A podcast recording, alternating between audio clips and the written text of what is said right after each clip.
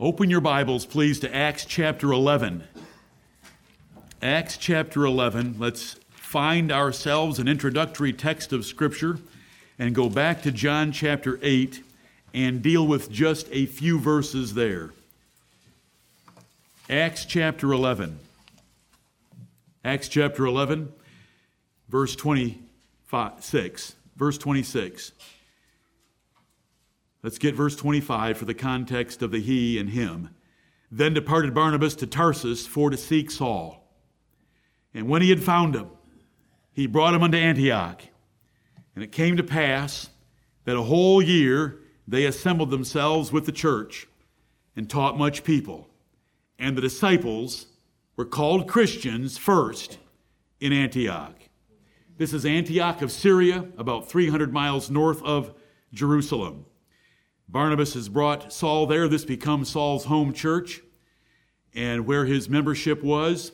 And every time after he would be on a preaching trip, he would come back to Antioch and recount with them what the Lord had done with him and through him, first Barnabas and then with Silas, with the Gentiles. But the disciples were called Christians first in Antioch, the followers of Christ, little Christ, based on their changed lives.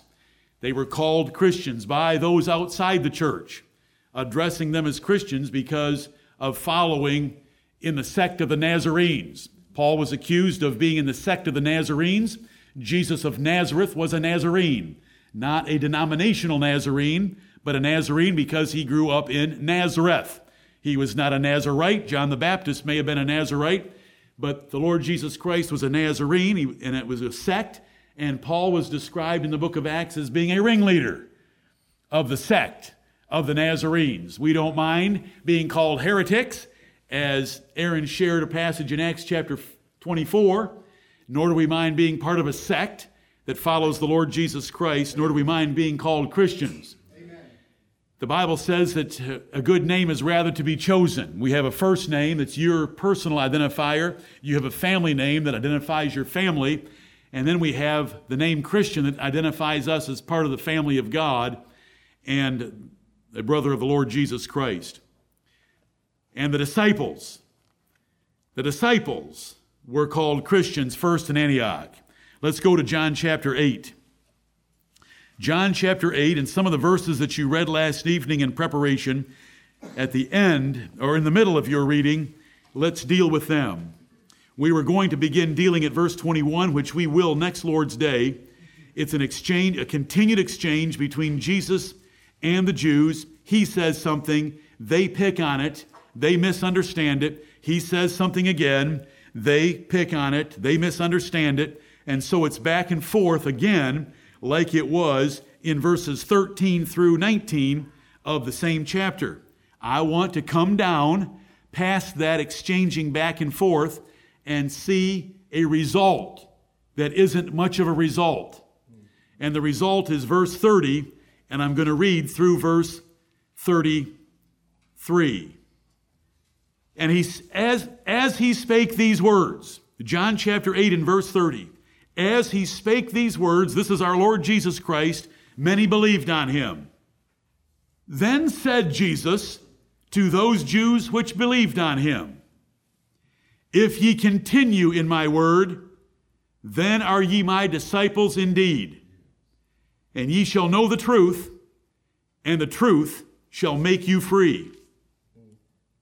They answered him, We be Abraham's seed, and were never in bondage to any man. How sayest thou, Ye shall be made free? Amen and amen. amen. Due to the time, we're going to focus on these verses for a few minutes and we will take up the context surrounding them and the verses leading to these next Lord's Day. As he spake these words, as Jesus answered the Jews and said things to them they had never heard before, as he honored his Father, who was with him and had not left him alone, and that everything he taught, he had been taught by his Father, and he was on a divine mission from heaven, and that he would be lifted up, which described his death of the cross in these verses. And if they did not believe on him, and, and did not submit themselves to him, they would die in their sins in at least two respects. The Romans would grind them under in the destruction of Jerusalem, and they would die in their sins in the great day of judgment because they were neglecting the Lord of glory and showing by that that they were blinded, lost, perishing men. But here in verse 30, we have the words, many believed on him. An interpretive choice has to be made. Are these the same as those in verse 33? In verse 33, we have a plural pronoun, they. They answered him, We be Abraham's seed, and were never in bondage to any man. We have to make an interpretive choice. How will we interpret and apply this passage? A simple connection of pronouns leads us to the fact that these are the same. Because in verse 30, as he spake these words, many, we've got a plurality of so called believers in verse 30. Then said Jesus to those Jews, that same plurality that supposedly or so called believed on him, he said these words If ye continue in my word, then are ye my disciples indeed. We have a coordinating conjunction opening the 32nd verse, and ye shall know the truth, and the truth shall make you free. So to whom did he address verses 31 and 32? To those that supposedly believed on him. They answered him. Why in the world would we change that plural pronoun they to some other antecedent that we can't find in the immediate context? Why would we want to change it?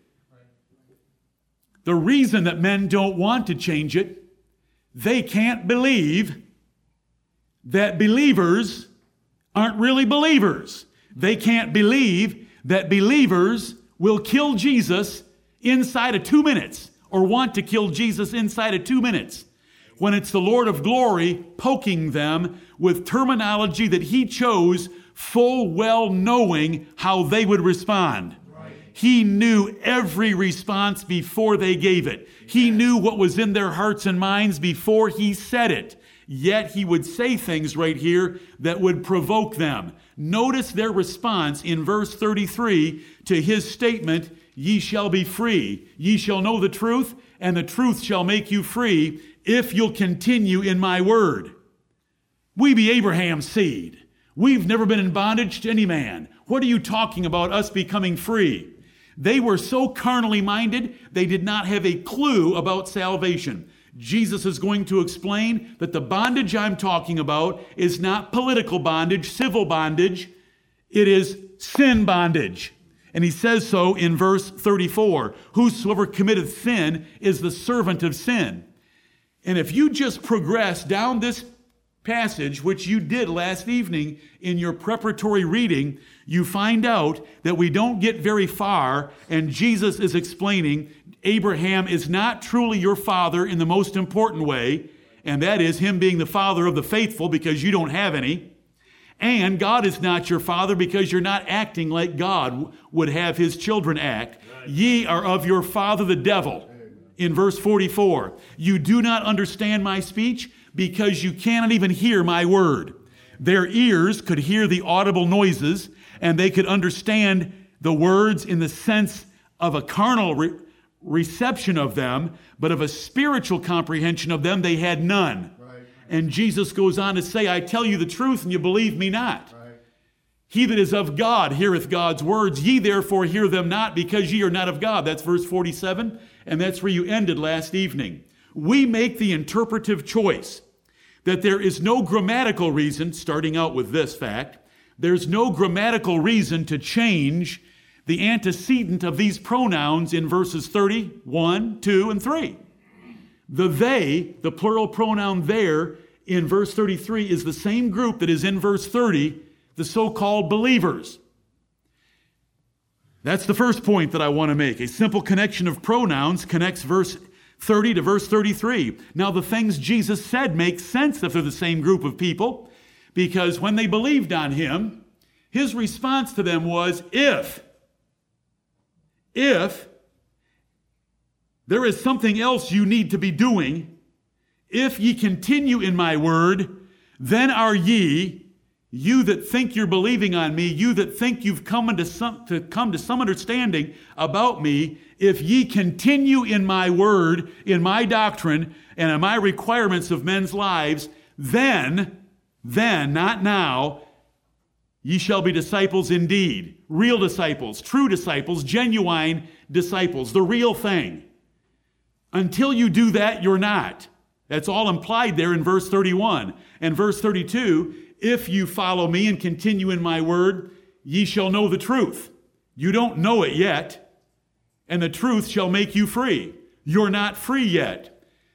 There's a whole lot Jesus says in those two verses about believers. For those of us that have been in organized religion, Christianity, conservative, independent Baptist churches, most of our lives, we have seen so many believers. And those believers have not had changed lives. They did not continue in the Word. And it is a terrible dilemma for those that preach that easy believism, quick prayerism, make a decision, invite Jesus into your heart religion, which isn't taught anywhere in the Bible, and the few verses that they do use as sound bites are taken out of context. The inviting Jesus into your heart in Revelation chapter 3 and verse 20 has nothing to do with sinners and it has nothing to do with salvation. It is addressed to a church that thought themselves very successful and prosperous, but did not have a personal fellowship in that church with the Lord Jesus Christ, and they were the ones that were to invite him in. But those men, I'm speaking right now about Charles Finney and Billy Graham. From Finney to Billy Graham. These two men invented the invitational system. No one ever practiced an invitational system in any Baptist church anywhere in the world before Charles Finney, the Presbyterian, and Billy Graham, the Presbyterian. They both were great crowd manipulators, and they manipulated men into believing. With Charles Finney, it was to come forward to a mourning bench. And it was that act of coming forward to that mourning bench that supposedly got your name written down in glory, even though the Bible says every name in the book of life was written there from the foundation of the world. Amen.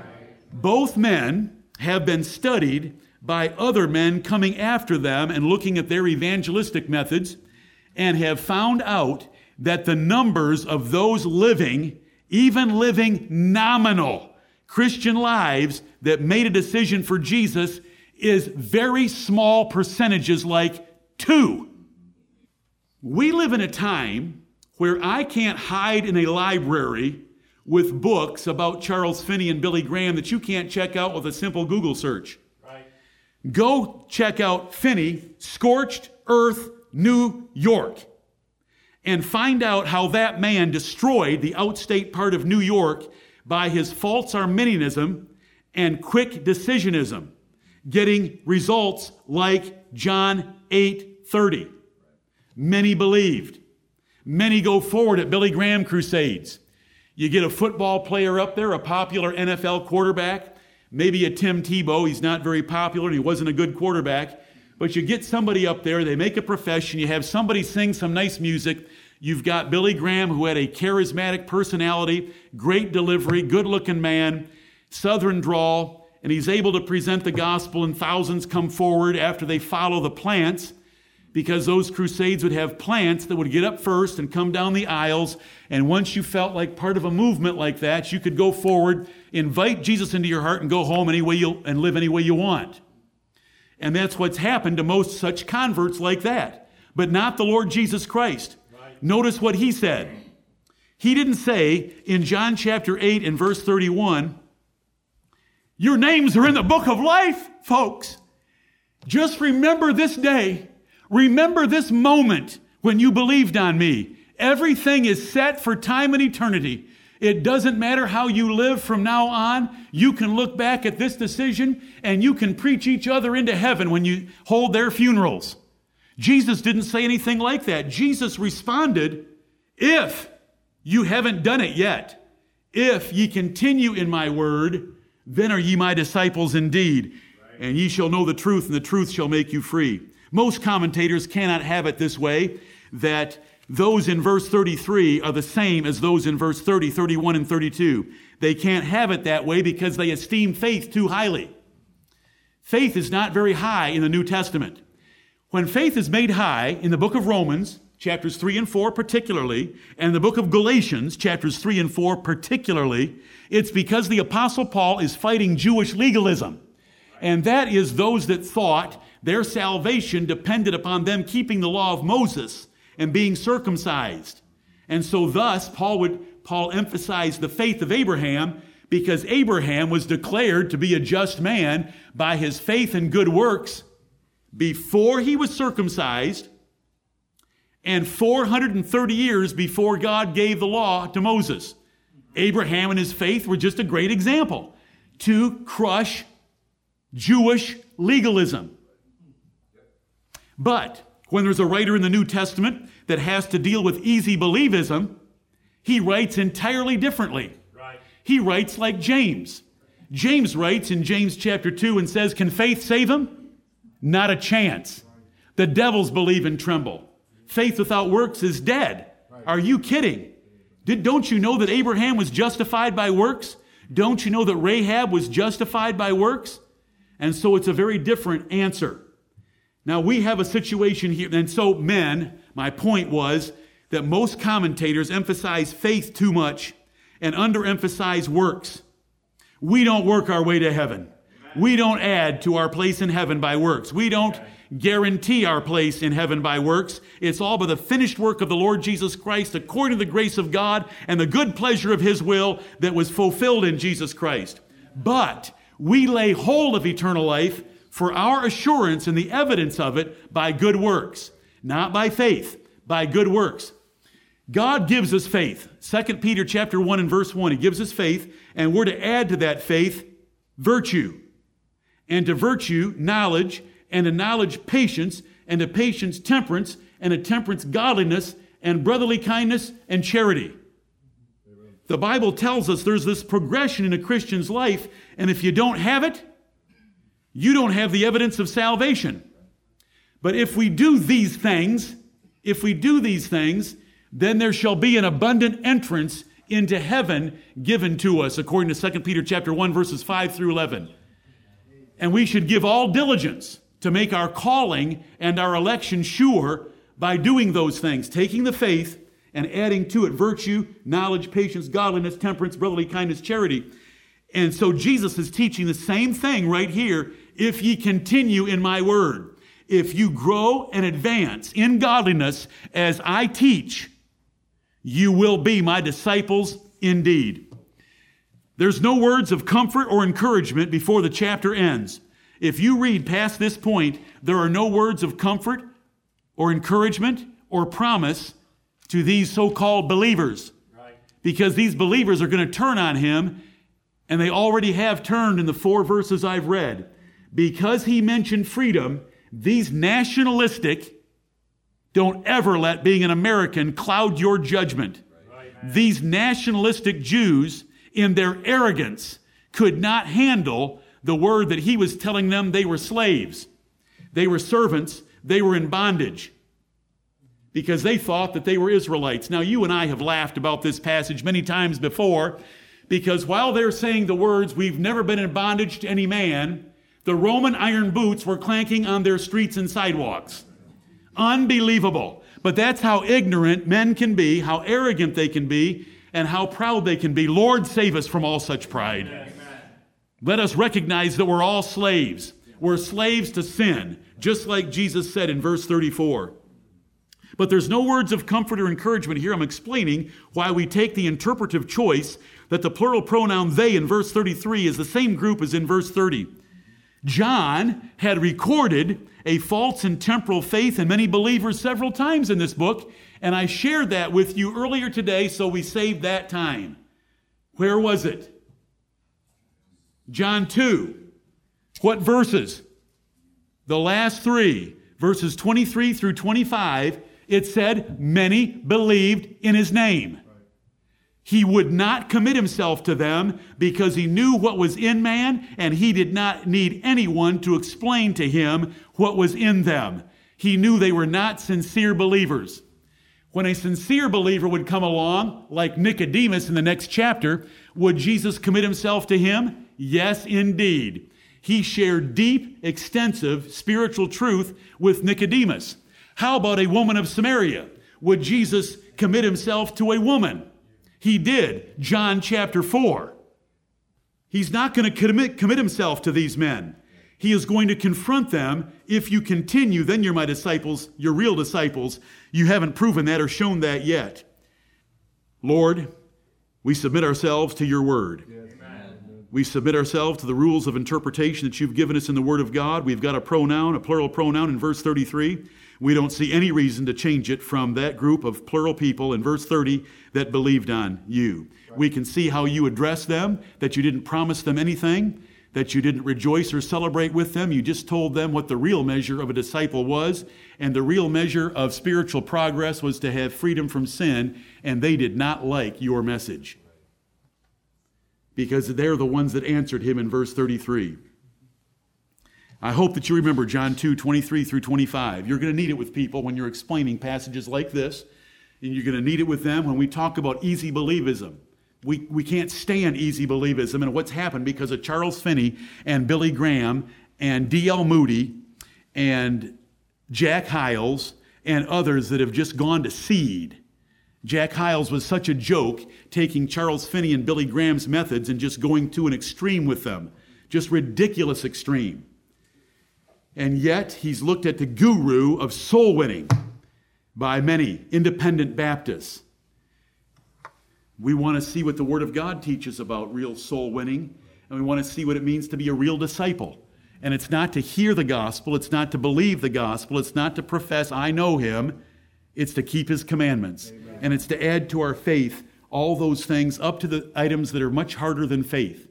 The devils believe and tremble, but there's something the devils don't do that you just had preached to you for about six or eight sermons a few weeks ago, and that is love is the greatest, or Christian charity. Right. Brotherly kindness and charity. That's by far harder. Now abideth faith, hope, charity, these three, but the greatest of these is charity. charity. It's not faith. Anybody can believe. Any devil can believe. The devils do believe. The devils profess, profess with their mouths the Lord Jesus. The devils, every time they saw the Lord Jesus Christ, would fall down and worship him and profess, We know who thou art. Thou art the Holy One of God. Art thou come to torment us before the time? They know the Lord Jesus Christ. They know his authority as king. They know Bible prophecy. They know that they're going to be cast in the lake of fire. They know that the Lord Jesus Christ is going to do it. And they knew that it wasn't time yet for that to happen when Jesus was on earth at his first coming. Now, that's a lot of Bible knowledge and a lot of conviction about it because they were on their faces worshiping Jesus when they said it.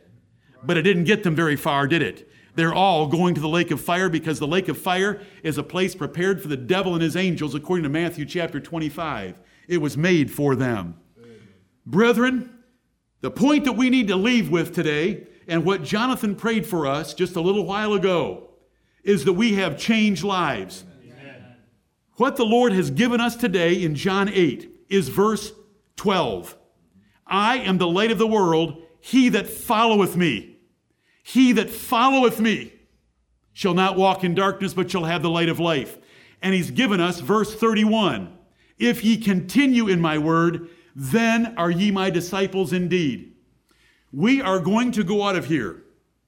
My wife is going to disappoint me.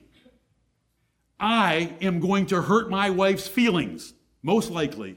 Let's, let's reverse the order. I'm just picking on my wife and me for the moment. Do you know how many events are going to happen before you get to go to sleep tonight on your pillow?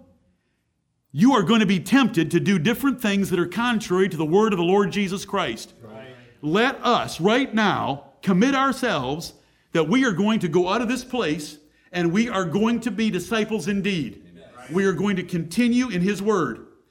Our thoughts are going to tempt us to think ungodly thoughts. This untamed, wild creature right here hanging in my mouth is going to want to fly off and say something that it shouldn't say. Right. We're going to want to go do something that we shouldn't, watch something that we shouldn't, surf the internet, look at that smartphone, text foolishly. You know what the Bible says about foolish talking and jesting in Ephesians chapter 5, verses 3 through 5? It compares it to uncleanness, fornication, adultery. Right. And that God is coming to judge the world because of foolish talking and jesting. We are going to be tempted. Instead of sitting in here and comforting ourselves until next Sunday that we're Christians because we sang, Jesus, I my cross have taken, let's actually pick up some wood and carry something. Amen. Let's pick up the cross and carry it. Jesus was nailed to it in graphic horror and pain, like we heard this morning from Psalm 22. Right. Your little cost of denying yourself will result in blessings in your life. It's not really suffering. It only appears to be suffering before you pick the cross up. Once you pick the cross up, you find out this is pretty light because Jesus said, My yoke is easy and my burden is light. Amen. It's light once you pick it up, but you've got to pick it up and do what Jesus said, then we can be true believers. Otherwise, we're giving a bunch of intellectual assent, and I appreciate, Austin, your repetition of that fact that we get all excited about this intellectual knowledge that we have from the Word of God. That doesn't mean anything. The devils can could out argue us at any point on any point of doctrine, any point in time, on any point of doctrine. We want to have changed lives. We want these verses to apply to us that we fulfill the condition. If ye continue in my word. That is not intellectual continuing, that is following, that is walking, that is following by your life, your lifestyle, your speech, your thoughts are like the Lord Jesus Christ. This is what we need. If we fail this, there is a great, greater burden on us than was on these men. And do you know what Jesus Christ did to these men 40 years later? Mm-hmm. He had the Roman legions come and surround their city and dig a trench and besiege them in from every side until they ate their babies, like prophesied in, De- in Deuteronomy chapter 28 and the blood flew and the, the, blood flowed in those streets. It was the greatest tribulation the world had ever seen to that point and has ever seen. Nothing happened in World War II to even come close to what happened in Jerusalem. 1.1 million died inside the city. Hiroshima was 67,000. Nagasaki was 67, 68, 72,000. They never felt anything. They were gone, vaporized. Those people ate their babies. 1.1 million as Jesus Christ leveled that city, in his words, because they knew not the time of their visitation. God sent his son to visit them. That son preached, that son fed, that son healed. That son was perfect in every way. They blasphemed him at every turn. He leveled them to the ground. That second temple was ripped to the ground.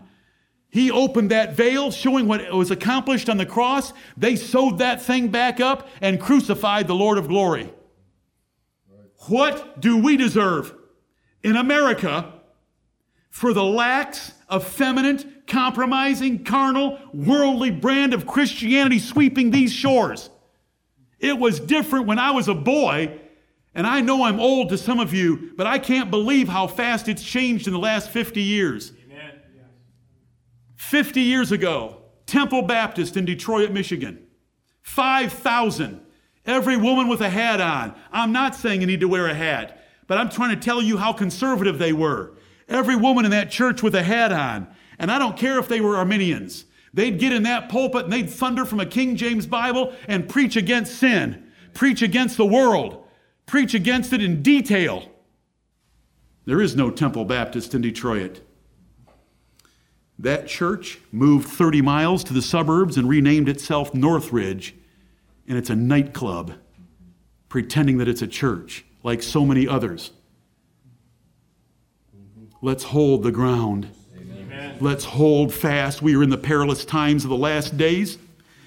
If we're going to be believers on the Lord Jesus Christ, let's live for Him. You will get opportunities. I just used my wife and me for an example. I hope that neither of that that doesn't happen on either end you could look at me with a little more support.